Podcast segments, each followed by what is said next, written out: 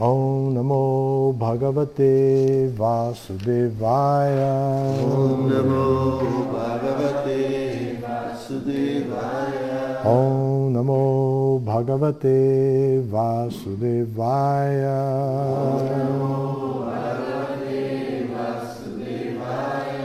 Om Namo Bhagavate Vasudevaya.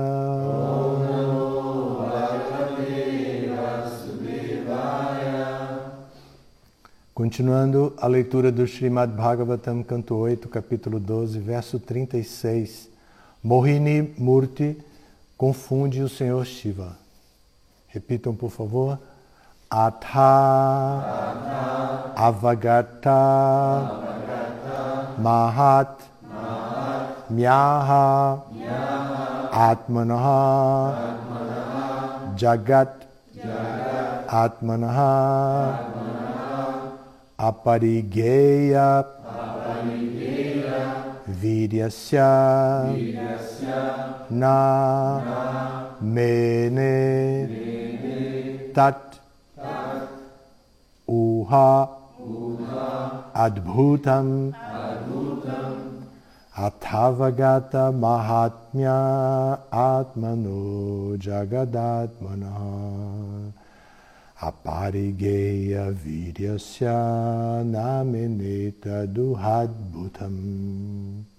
Atha, assim, Avagata, estando plenamente convencido de Mahatmyaha, a grandeza Atmanaha, dele mesmo, Jagat Atmanaha, e da suprema personalidade de Deus, Aparigeya Viryasya, que tem potência ilimitada na, não, Mene, considerou Tat, as atividades miraculosas da suprema personalidade de Deus que conseguiram confundi-lo.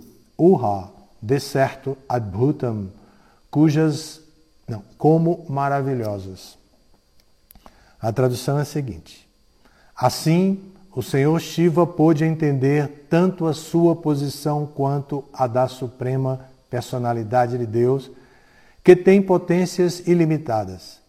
Tendo alcançado esta compreensão, não ficou absolutamente su surpreso com a maravilhosa maneira através da qual o Senhor Vishnu agiu com ele. Repitam, por favor. Assim, assim o Senhor Shiva pôde entender, tanto a sua posição, quanto a da suprema personalidade de Deus, que tem potências ilimitadas. Tendo alcançado esta compreensão, não ficou, absolutamente surpreso, com a maravilhosa maneira através da qual, o Senhor Vishnu, agiu com ele. Significado dado por sua divina graça a ser Bhaktivedanta Swami Shila Prabhupada. A suprema personalidade de Deus é conhecido como Todo-Poderoso, porque ninguém pode exceder nenhuma de suas atividades. No Bhagavad Gita 7.7, o Senhor o Senhor diz que Matha para taram nanyat kinchid asti dhananjaya. Ó conquistador de riquezas, não há verdade superior a mim. Ninguém pode igualar-se ao Senhor ou ser maior do que Ele, pois Ele é o mestre de todos.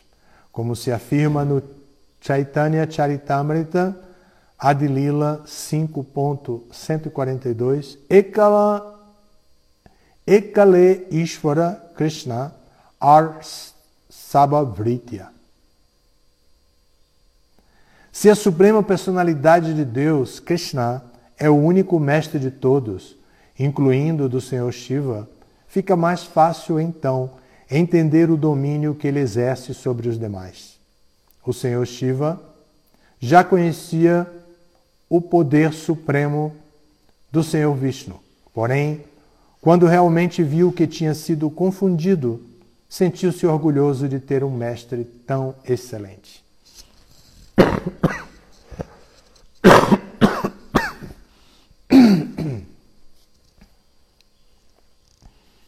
Athavagata Mahatmya Atmano Jagadatmana Aparigeya Viryasya Namenetu Tadu Hadbhutam.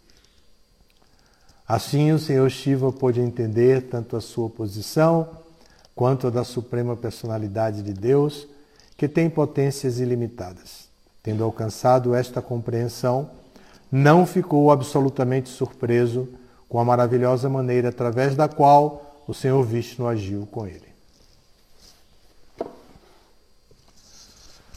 ओम ज्ञान तिमिरन्दस्याय ज्ञानजनशलाखया चक्षुरुमिलितं जैन तस्माय श्रीगुरवे नमः श्रीचैतन्यमनोभीष्टं स्तप्तं येन भूतले स्वयं रूप कदा मह्यं ददाति स्वापदन्तिकं वंशकल्पतरुभ्यश्च कृपा सिन्धुभ्य एव च पतितनं पवनेभ्यो वैष्णवेभ्यो नमो नमः नमो विष्णु विष्णुपदाय कृष्ण प्रेष्ठाय भूतले श्रीमते भक्ति वेदंत स्वामी नीति नमिने नमस्ते सरस्वती देवे गौरवाणी प्रचारिणे निर्विशेष शून्यवारे पश्चात्या देशतारिणे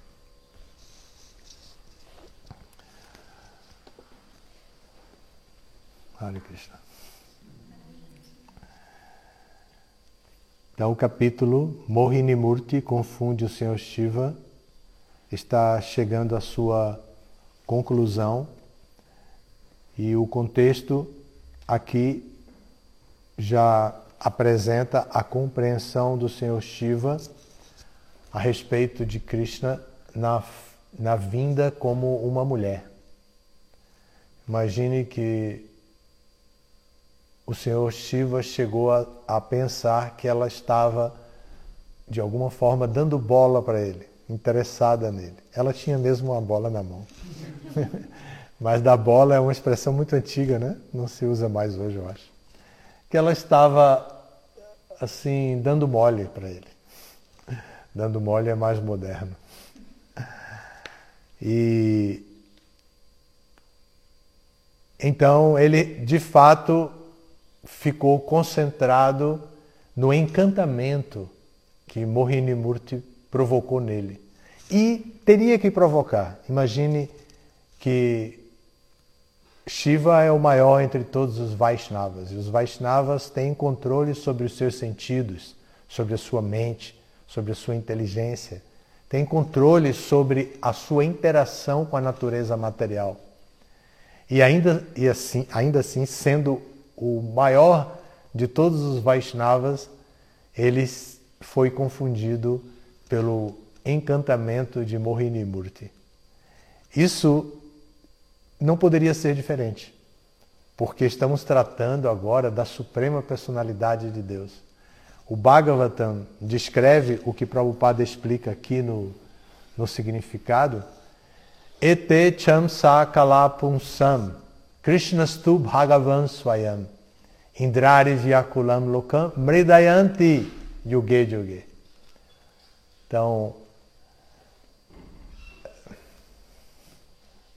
obrigado, Maharaj.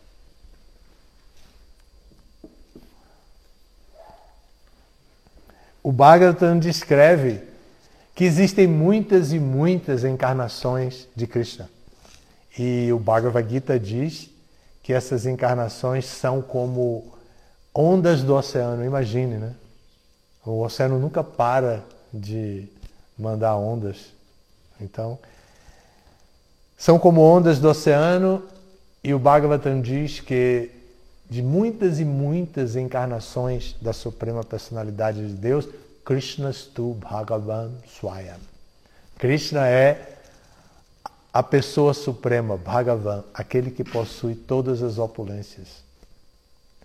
Então, mesmo que as outras encarnações tenham algumas opulências, Krishna tem todas.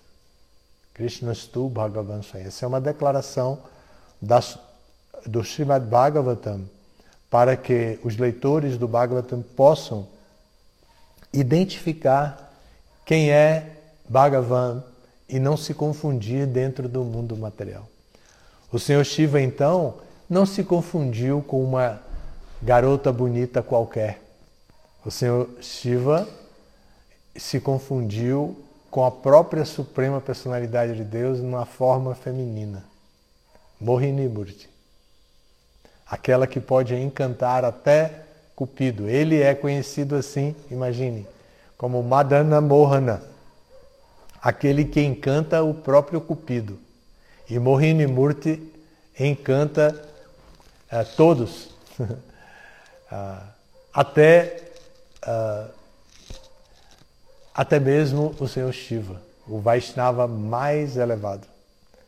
Então Krishna veio nessa forma e, e o Senhor Shiva se confundiu. Ele ficou com todos os seus sentidos ativos. Isso é muito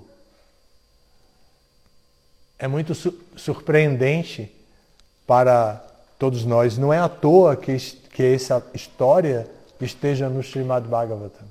Ela vem exatamente para demonstrar o que Prabhupada diz aqui no significado, que Krishna é a suprema personalidade de Deus.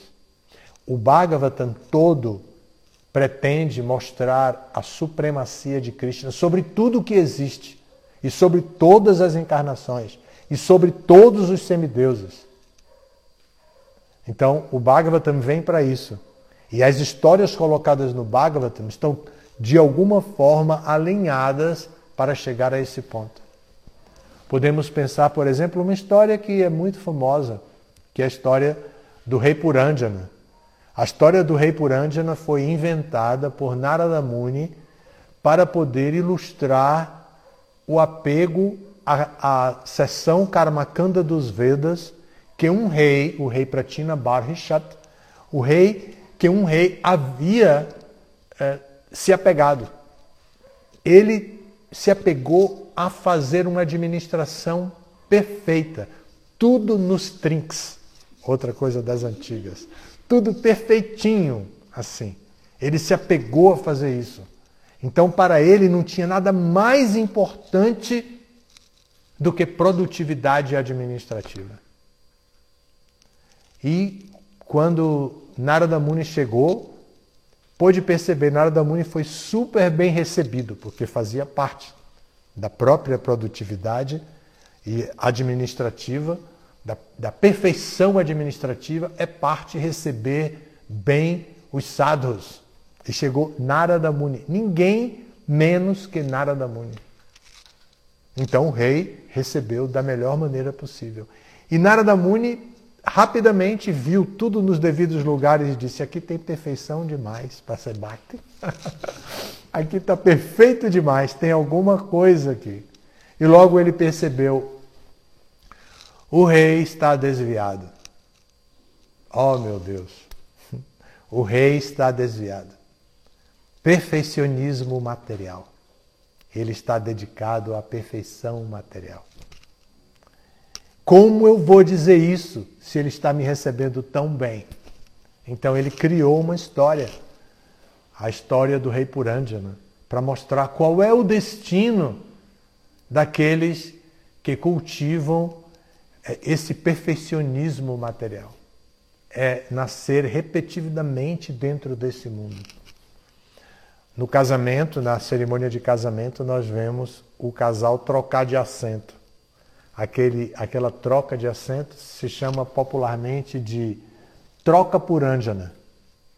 Troca para a próxima vida de posição. Hoje você é marido, você é homem e mulher, faz o papel de marido e de esposa. Na próxima vida, entretanto, ó, você será a mulher e ele será o marido. E assim é,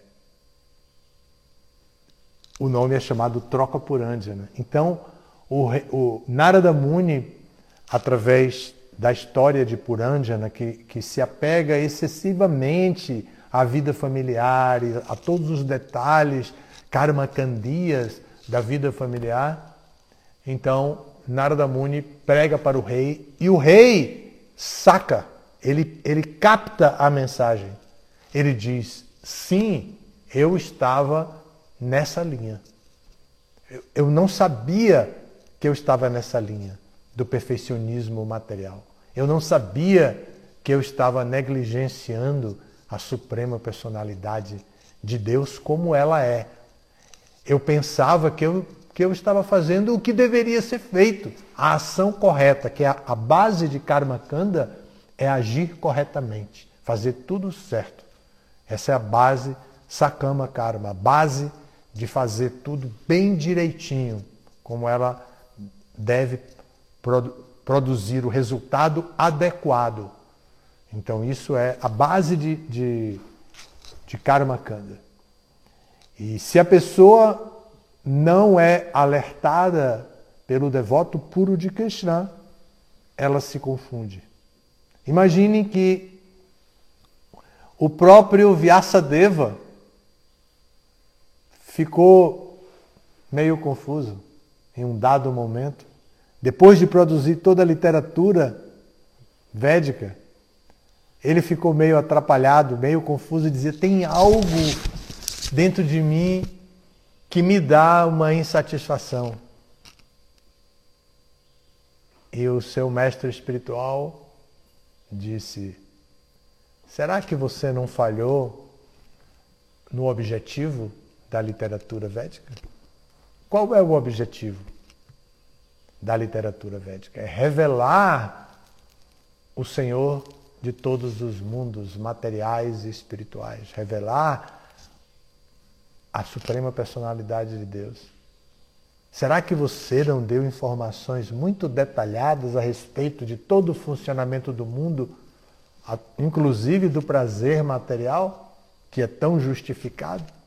Do amor, do afeto, de tudo mais? Será que você não deu informações e, e esqueceu de apresentar Bhagavan como, como ele é? Então Vyasadeva também captou a, a mensagem. E Narada Muni é maravilhoso, né? então,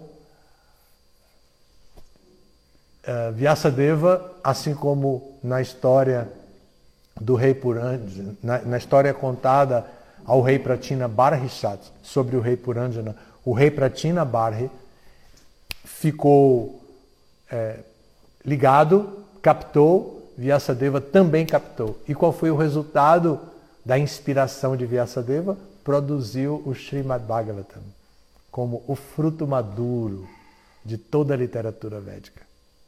O fruto maduro acima do Vedanta Sutra.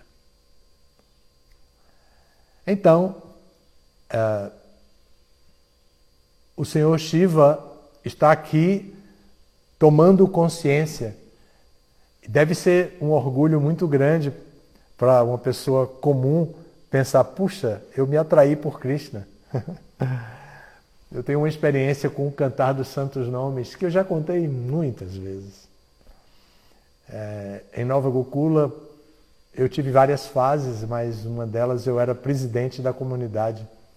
E a, a parte da manhã, numa comunidade que tem Sankirtan, que tem adoração à deidade, que tem tudo a parte da manhã, é um, um, um momento muito intenso de administração. Então, é muito difícil para uma pessoa na forma de, na posição de um presidente poder cantar exatamente naquela hora com os devotos cantar japa exatamente naquela hora. Então, eu tinha um horário diferente de cantar japa, que era no horário do do Arctic das quatro da tarde. Eu chegava antes, esperava, ficava cantando, ninguém me via. Naquela hora, naquele momento, é que nem jogo, quando tem jogo do Brasil na Copa, ninguém aparece, está todo mundo fazendo alguma coisa.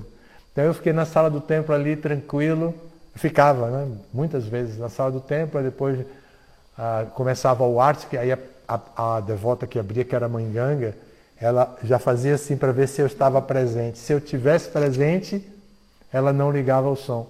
E eu ficava cantando japa para as deidades, né? Assim, o som do Ártico das Quatro era eu cantando japa. Se eu não estava presente, Aí ela ligava o som e, e, e Prabhupada entrava cantando. Era tudo muito transcendental. A gente sabe disso, né? Então, eu estava cantando japa, cantando japa assim, bem intenso, e tinha um grande problema, como geralmente tem nas nossas comunidades, na nossa vida humana aplicada assim na vida espiritual, né? Então um devoto estava tendo problemas na sua vida pessoal lá.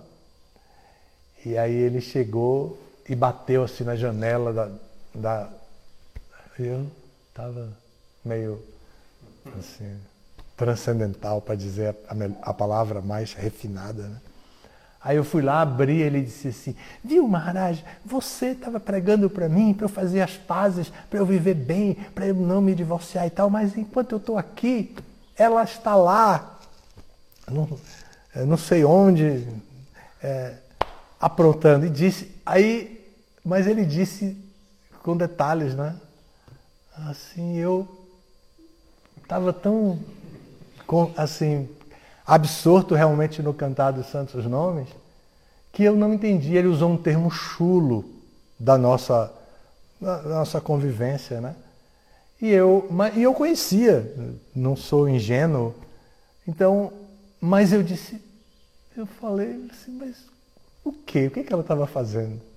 Aí ele disse, ah, Maharaj, vai dizer que você não sabe o que eu disse. Ele estava muito revoltado, muito irado e saiu andando assim. Aí eu me lembrei de tudo, aí eu, eu fiquei tão contente comigo mesmo, porque eu não, não lembrei daquela coisa chula, nojenta, mundana. Aí eu me sentei assim embaixo da, da, da, é, da janela e fiquei rindo, rindo, rindo, pensando, meu Deus, é tão bom ser idiota, né? A gente faz tudo para não ser idiota, não ser bobo, não ser ingênuo, e agora aqui diante da deidade, com a japa na mão, na sala do templo, eu consegui me absorver um pouquinho na plataforma, esqueci minha natureza mundana, minha cultura mundana, minha experiência mundana. Aí eu fiquei tão contente. Bom, é... então o despertar da consciência é um processo que é apresentado por Prabhupada de uma maneira muito simples, muito natural. E o nome desse processo é Sadhana Bhakti. É, esse é o processo que a gente precisa adotar para fazer despertar a consciência. Não é simples porque a gente vai adquirindo muitas neuroses enquanto vive a vida. A gente vai adquirindo muitas manias novos anartas. A gente se liberta de muitos anartas quando entra em consciência de Krishna. Mas a gente adquire alguns mais. E esses anartas adquiridos, que se transformam tecnicamente em neuroses, se um psiquiatra fizer uma avaliação, vai chegar a dizer: observe, isso é uma neurose, e vai explicar o que é neurose, vai indicar um livro para você estudar o que é neurose para você se autoavaliar. E você vai ver que está dentro de um processo neurótico. Então, mesmo em consciência de Krishna, o despertar da consciência precisa ser uma prioridade máxima e total em nossas vidas. Caso contrário, nós nos confundimos, nós, nós nos enganamos a nós mesmos e tentamos enganar a todos os outros pousar como um grande devoto, uma grande devota. A gente consegue, pensa que está pousando para os outros e às vezes é mesmo, a gente às vezes engana bastante. E a gente se engana a si mesmo, mas o despertar da consciência vai nos fazer realizar a nossa condição de das das anudas, servo do servo.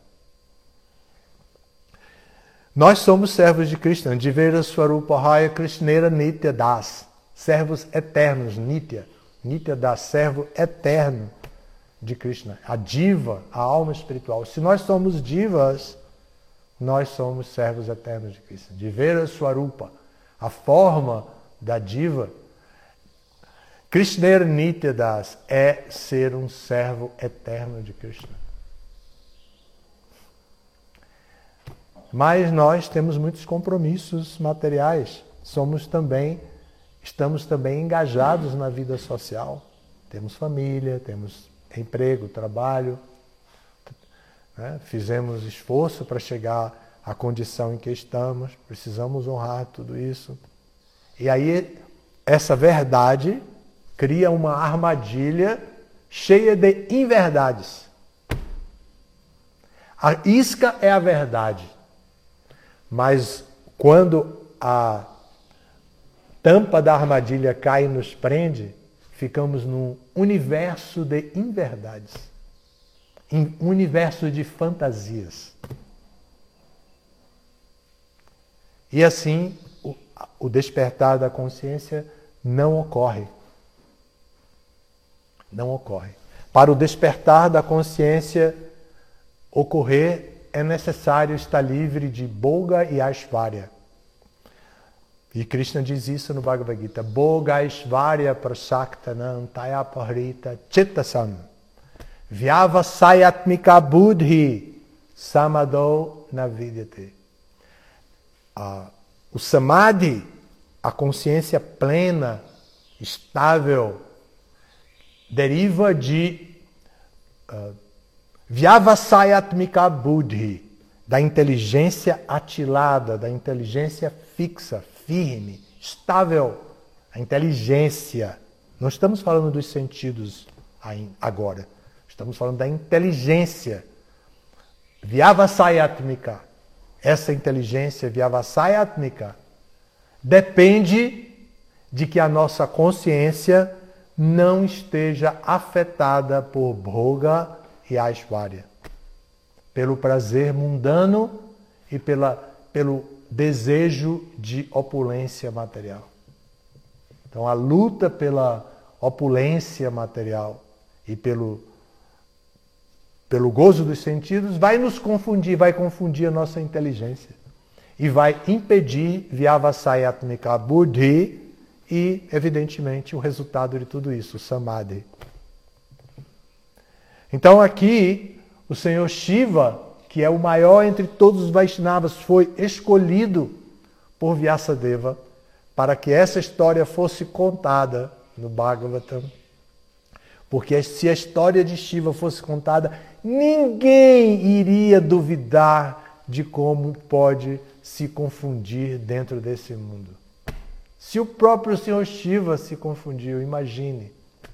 Só que o Sr. Shiva se confundiu com os mesmos elementos que nós nos confundimos, só que com os elementos espirituais.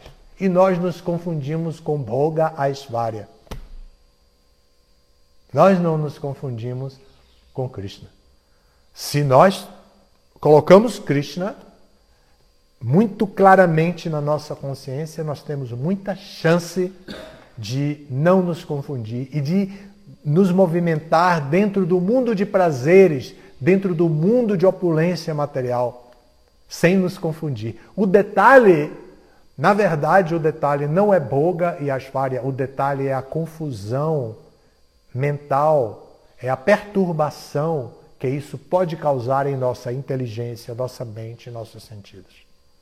Na nossa estrutura da ação dentro desse mundo material para a satisfação da diva em associação com Paramatma.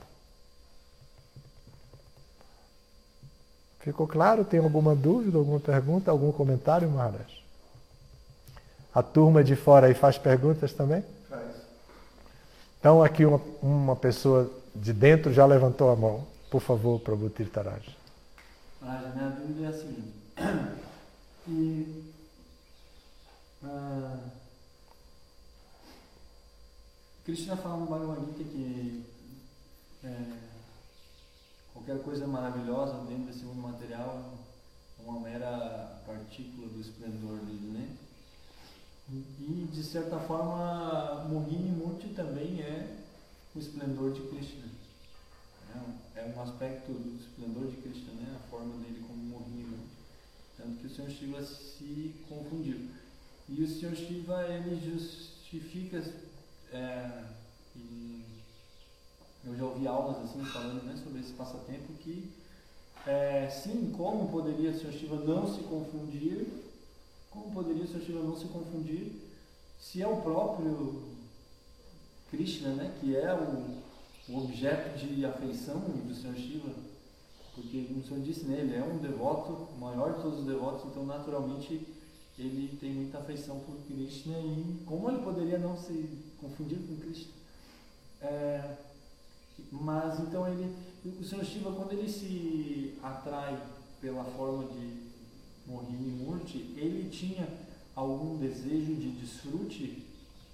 Uh, porque a gente também dentro do mundo material, se a gente for pensar, a gente pode justificar isso, né? Que, bom, é, mas tudo dentro do mundo material é, um, é o esplendor de Krishna. Como eu posso não me atrair pelas belezas do mundo material, assim como o Sr. Shiva se atraiu por Mohini Murti, eu também me atraio pelas, pelo, pelo esplendor do mundo material, porque também é um aspecto de Krishna.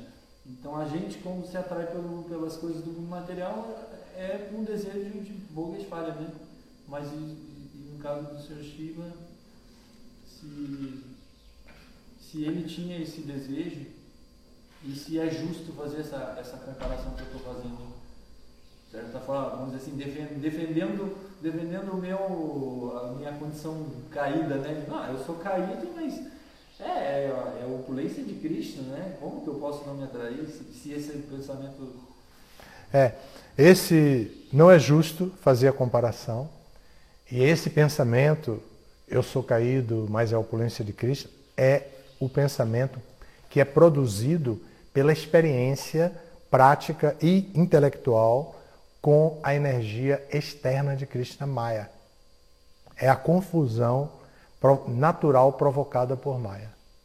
A confusão que o Senhor Shiva passou ao ver aquela bela mulher não é, não é a mesma confusão. É outro tipo de Maya. É Yoga Maya. É o próprio Krishna não querendo se, se apresentar como ele é, mas ao mesmo tempo despertando na outra pessoa o, a atração que ele tem por Krishna. Então é, é, é diferente. O nosso caso, nós estamos confundidos pela energia ilusória de Krishna os nossos sentidos, a nossa mente, a nossa inteligência, todos trabalham para produzir gozo dos sentidos, para satisfação, felicidade material. Tudo que nós queremos é ser feliz. E o que importa é ser feliz. Nós fazemos tudo por isso. Mas não é assim. O que Brahma escutou diretamente de Krishna no início da criação foi tapa, austeridade. Então, o que não é o que importa, não é ser feliz não é o que importa. O que importa é estar conectado com a energia interna de Krishna. E essa conexão com a energia interna de Krishna não vem da, da, da felicidade, vem da tapácia. E a pessoa aprende a ser feliz praticando tapácia. A gente sabe disso, quando aquela sensação de cumprimento do dever, que a gente faz uma coisa, limpa um, um açude, por exemplo, entra com água até o pescoço e o sangue suga prendendo nas coxas, né, nos braços. Hã? Não tem sangue Não tem sangue Quando eu entrava, tinha. Quando eu entrava, tinha. Não tem mais não, né? Que bom, mas então não tem sanguessuga, mas tem lama entrando pelos dedos do pé assim, né? Grudando nos pelos das pernas, aquela lama. Tem tudo assim. E a gente está lá dentro e tudo, e, e, e sabe, eu estou aqui pelo cumprimento do dever, eu estou fazendo austeridade. Aqui é para Krishna. E a gente sai de lá e com a sensação de cumprimento do dever. Todo mundo faz isso depois que, que toma banho, que já está tudo. Aí tem essa sensação. Só o Adriano que tem enquanto está tomando banho ainda, porque ele demora mais no banho para limpar a cica, né? Imagine essa cica cheia de lama. Não chega. Eu estou queimando o mutirão do Maharaj.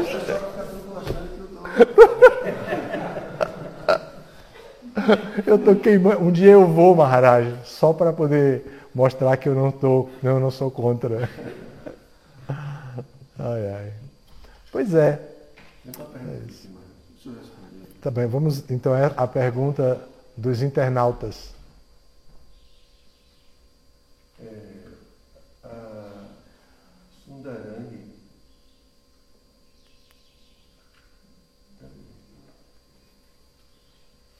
Sundaranga. Maharaj, levanta minhas reverências. Poderia explicar melhor o significado dos termos usados de Bhoga e Ashvarya?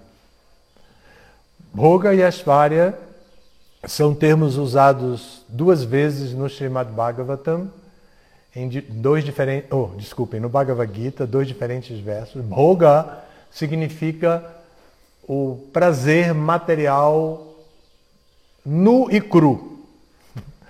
E Ashvarya significa também a opulência material nua e crua, como ela é. E o, o, uma evolução de Boga é praçada. Depois que a Boga é oferecida. Por isso que quando até as nossas crianças é muito bonito ver quando a criança pergunta assim: "É Boga?" Ou então, é praçada? É bem legal ver isso. Um menino de quatro anos que de repente pergunta, já foi oferecido? É muito bom ver isso.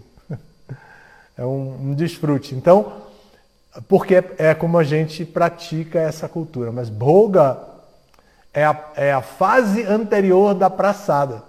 Praçada é quando a gente oferece os alimentos a Krishna ou qualquer outra coisa, mesmo o nosso emprego, o nosso serviço é, isso vira praçada também. E Ashvarya é a opulência material para a satisfação dos sentidos. Então isso é Ashvarya. Porém, essa Ashvarya pode ser usada para Krishna. Nós podemos adorar Krishna, a deidade de Krishna, com Ashvarya, usando as roupas mais belas. E o humor de adoração da deidade é o humor de Vaikunta. As deidades se vestem como rei e rainha.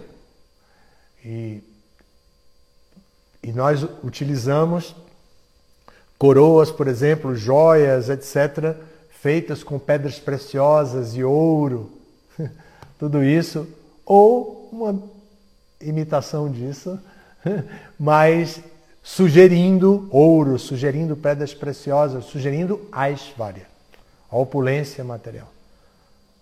Quando a gente vai oferecer a Krishna algo, a gente procura o que há de melhor.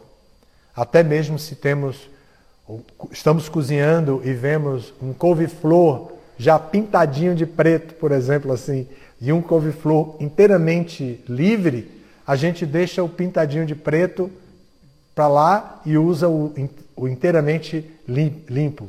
Depois a gente pega o, o pintadinho de preto e pode tirar para ver se realmente tirando dá, ainda dá para usar. Se a gente entende que está estragado, a gente elimina, mas se entende que dá para salvar, a gente usa.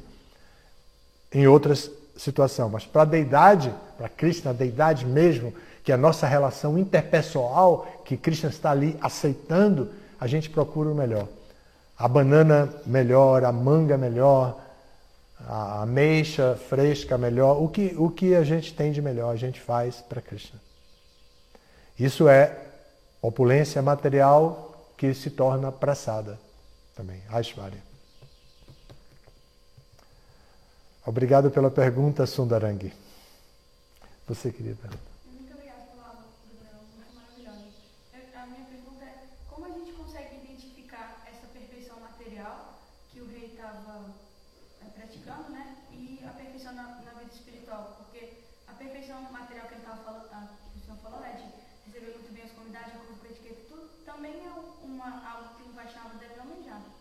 Claro.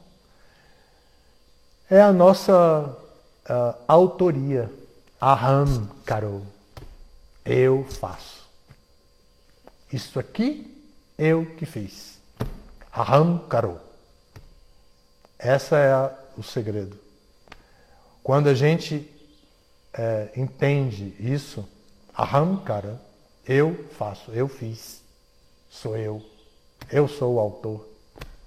Aí a gente está com uma boa dose de apego. E, como isso é falso ego, a gente pode usar até isso para Krishna. É tão legal porque é tudo muito é, refinado. É uma filosofia, mesmo em sua prática, como estamos falando agora, muito refinada. Então, mesmo esse arrancaro, a gente fica feliz. Imagine quando é, a gente adora a deidade, vários devotos entram e adoram e põem. Um veste Radharani, outro veste Krishna e tal. Aí tem um sannyasi visitante ou uma devota muito antiga visitante que já foi pujari, que conhece tudo, tem essas, essas madames por aí, né? Aí a gente, aí ela pergunta assim: Nossa, quem foi que vestiu Radharani? Que coisa mais linda! Eu nunca vi a, o cabelo de Radharani penteado de, de forma tão bonita. Aí a pessoa, fui eu, fui eu, fui eu, fui eu, fui eu, arrancaro, arrancaro. É o ego o ego, falso ego e o verdadeiro misturados assim, sabe? E o que predomina é o verdadeiro. Mesmo quando o falso ego está ali, o que predomina é o verdadeiro. Mas não podemos brincar com, com isso e brincar com Krishna. Dizer, não, é falso ego para Krishna, ficar, ficar, ter uma mentalidade leviana e banalizar a misericórdia de Krishna. Jamais devemos banalizar a misericórdia de Krishna. É só lembrar como Krishna em Vrindavana atuou com Indra e com Brahma. Aí nós vamos ver, opa, não dá para ser leviano com Krishna.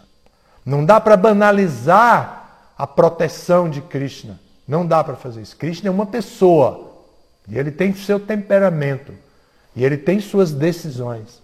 E se ele decide o contrário do que eu estou querendo, eu vou sofrer.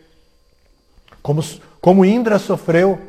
Imagine o que é tentar sete dias consecutivamente afogar toda a Vrindavana. Ele, ele pediu, Indra, assim, requisitou precocemente a vinda de Sambartaka, a nuvem da destruição só para inundar Vrindavana, de tão irado, de tão descontrolado que Indra ficou. Agora imagine a vergonha depois desse vexame. Imagine a vergonha que ele ficou. Sou o tolo número um. Eu sou o tolo número um, desculpe aí, eu sou o tolo número um. E Brahma também, né? Brahma, depois de tudo, Tateno Campano, Sushamik Shamano, Bunjanevatma Kritam Vipakam, Hridvagva Pubir Vidadan Namaste, Divetayo Muktipade Sadaya Bhak. Brahma vem e faz essa oração para Krishna. Desculpa aí, eu entendo, eu entendo, eu entendo, eu entendo dessa maneira aqui. Eu entendo dessa maneira. Realmente eu nunca deveria ter deixado de prestar reverências a você. Nunca deveria ter feito isso. Então, imagine, a gente vive no fio da navalha. Podemos escrever um, um livro, Fio da Navalha. Eu acho até que já existe. Mas a gente pode escrever o, filho, o fio da navalha em consciência de Krishna. a gente pode escrever um livro desse. Né? Eu, eu tenho pensado muito nessas coisas atualmente. Escrever um livro, O Fio da Navalha em Consciência de Krishna. Muito obrigado, gente. Todas as glórias a Sila Prabhupada.